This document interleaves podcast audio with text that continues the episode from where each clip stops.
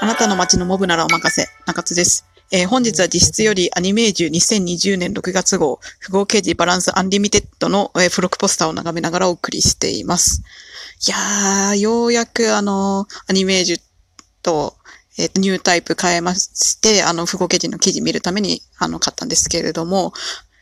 あの、アニメージュの6月号のこのポスター、ご覧になりましたか？と、私はオールバッククラスターに問いたいぐらいな感じなんですけど、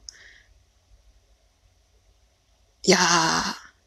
素晴らしい書き下ろしですね。いや、あの、まあ、折りたたまれて、ね、あの袋っていうか、あの、ニュータイプじゃないや、あの、アニメージ本体と一緒に入っていたわけなんですけれども、こう、まあ、結構 A3 より A2 ポスターですかね。あの、大きいので、全然顔とか見えなくて、しかもまあ裏側になってたんで、まあ、実態がわからないままこう開いたんですけど、開いた瞬間にバーンのじりましたよね。あのーまあ、そう、まあイラスト自体はちょっとね、ねあのー書き下ろしっていうことでアップとかはして、しないんですけど、まあ体勢ぐらいは言ってもいいだろうっていうことでちょっと言っちゃうと、あのソファーが、高そうなソファーがあって、そこにこう亀大輔が、あの、右手に葉巻を、こうね、あのー持って、で、ちょっと、まあ、寝そべるまでいかないんですけど、結構大胆な感じで、あの、こちらを見ているっていう絵になってます。あの、スーツのシワだとか、この、ジャケットのはだけ具合、そして微妙にネクタイを緩めているっていう、もう、すごい書き下ろしになっていますので、ぜひ皆さん買ってほしいんですけど、ちょっとこのアニメージュの 6月号のポスターがやばすぎて、ちょっと感想を言いたくて、まあ音声じゃないですけど、まあのこ何かしらの形に残したくてちょっとこうやって今日配信してます。早い時間ですけど。いや、国宝ですね、これ。あの部屋の壁に、実質の部屋の壁に貼ったんですけど、ちょっと正直直視があまりできなくて、今、懸命に見てる。懸命にっていうのもあれなんですけど、見てる感じなんですけど、実質なのに基本視線を下げて生活しているっていう謎の状態になってます。貼ったのは本当にさっき、まあ、ちょっと貼るかと思って貼ったんですけど、これが部屋にあるっていうのはすごいですね。あの無駄に、無駄にっていうんじゃないですけど、まあ、マスキングテープでもまあ壁に貼ったんですが、そのマスキングテープはもちろん長谷川東博の、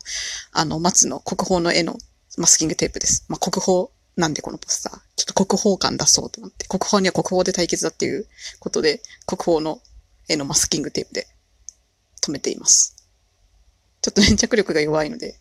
たまに取りかけそうで怖いんですけど。はい。そういう感じですね。いやー、あの、フォロワーさんとこの、この前というか、その、符号記事1、2話見た後に、の、シェフがやばいとか、なんかモブがいっぱい出そうとかいう話をツイッターでしてたら、やばいですねっていうことになって、あの、モブの、モブの話をしようぜっていうスカイプをしま、したことがありまして、まあ、ゴールデンウィーク中に。その時に、あのー、24、5歳の時ぐらいに、あの、神戸大輔が、そこら辺の適当なモブ持って遊んでいたらいいですよねっていう話をしてたんですけど、このアニメージュ2020年6月号のポスターの書き下ろしの神戸大輔は、これは確実に持って遊んでると思います。見た瞬間の感想が、うわ、モブかわいそうっていう感想を抱いてしまって、こう、もう神戸大、この書き下ろしのポスターの神戸大輔、完全に自分の顔の良さと、その、なんか、存在概念の良さみたいなのを分かっていますね。なんという罪な存在だと思うんですけど。いやー、本当はちょっとあまりに良すぎるので、もう貼りたくないなこれはちょっと封印したいなぐらいには正直な実感としてあったんですけど、私の心の中のこじらせてるモブが絶対飾れという風に私のゴーストに囁きかけてくるので、今飾っています。すごいなーわかってるなーこの男。ずるいなぁえ、こんな、あ、人生めちゃくちゃにされるな、モブ。もう一生忘れらんねえよなかわいそうだな、モブ。はい。で、ということで、ちょっと、ポスターの考えがすごいんですけど、まあ、今週のトークテーマは、オールバックとポーカーフェイスっていうことでお送りしてます。で、もちろんこの富豪刑事バランスアンリミテッドの神戸大助はですね、あの、このトークテーマに当てはまるキャラクターだと思いますので、まあ今日は神戸大助というか、まあ、そこの点からオールバックとポーカーフェイス語っていきたいと思います。いやー、ずるいな、このポスター。あの、神戸大輔のポーカーフェイスっていうのは、まあ、あの、基本的には今まで語ってきた、その、まあ、アウレオルス、1日目の月曜日のアウレオルスイザードは、あの、余裕がないがゆえの、表情を作る余裕がないがゆえのポーカーフェイス。で、昨日は、あの、映画ハゲタカのリュウ・イーファについて語ったんですけど、それはまあ、冷徹な、というところのポーカーフェイスという話をしました。えー、今日語る神戸大輔も、まあ、どっちかというとリュウ・イーファのポーカーフェイスに近いかなと思うんですけど、まあ、それよりは、基準としては、あの、感情があまり動かない、人生がつまらないっていうところのポーカーフェイスなんじゃないかなっていうふうに、まあ、1、2話の時点では思います。まあ、私がそういうのが好きっていうところはあるかもしれないんですけど、まあ、基本的にはその、あまり自分の心が動かないからっていうポーカーフェイスなんじゃないかなっていうふうに考えてます。まあ、ポーカーフェイスも、まあ、月曜日、火曜日と語ってきたように、まあ、いろいろな原因でのポーカーフェイスっていうんですかね。いろいろな原因があると思うんですけれども、まあ結構この感情があまり動かないからのポーカーフェイスっていうのはスタンダー、あの、ポーカーフェイスの原因としては結構スタンダードなところなんじゃないかなと思います。あとは感情表現が苦手っていうところも、あの、ポーカーフェイスの原因としてはあると思うんですが、まあそれは明日語ろうかなと思ってます。まあその、だから、まあ、表情を出すっていうのは他人とのコミュニケーションですよね。他人とのコミュニケーションの手段の一つ、自分の自己表現の発露としての表情とか、まあ振る舞い。まあ声の調子とかもそうなんですけど、感情を表に出すっていうことだと思うんですけど、まあ、神戸大輔については、それをやらなくてもいいような立場っていうのはあるんじゃないかなと思います。まあその、例えば昨日のリュウ・イーファだったら、まあ、感情を出してしまうっていうことで、相手に優位を取られてしまうというか、相手に真意を伝えてしまう、そのコミュニケーションの遮断としてのポーカーフェイスだと思うんですが、まあ、神戸大輔の場合は、その、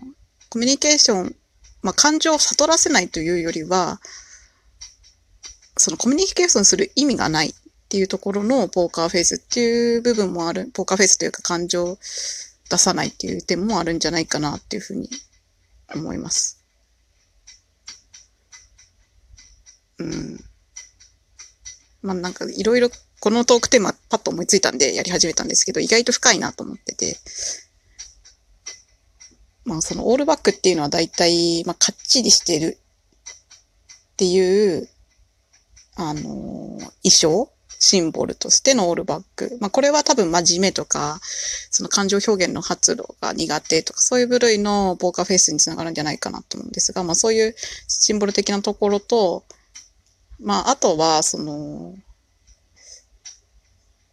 優位というか、その存在がしっかりしてる、存在の概念がしっかりしてるみたいな、まあ、カリスマ的なところ、まあ偉そうってところにつながるかもしれないですけど、そういう地位が高いとか、そういうところのシンボルとしてもオールバックっていうのはあるんじゃないかなと思うんですよね。で、まあそっちに、神戸大輔はそっちに近いのかなっていう気がします。いや、ポスター顔がいいななんだこの格好は。私が担当者だったこの絵柄が来た瞬間に多分絶句してトイレに駆け込むわな。泣くわ、トイレで。まあ、っていうことで、あの、そのコミュニケーションを取る必要がない。まあ、コミュニケーションを取らなくてもすでに勝っているというか、別に、だからコミュニケーションって結局交渉だと思うんですけど、相手との。大人に、大人のコミュニケーションって。まあ、それをしなくても、こっちが常に勝者、勝ってるので、コミュニケーションが通じないっていうことコミュニケーションが通じないっていうか、その交渉事が必要じゃないと思うんですよね。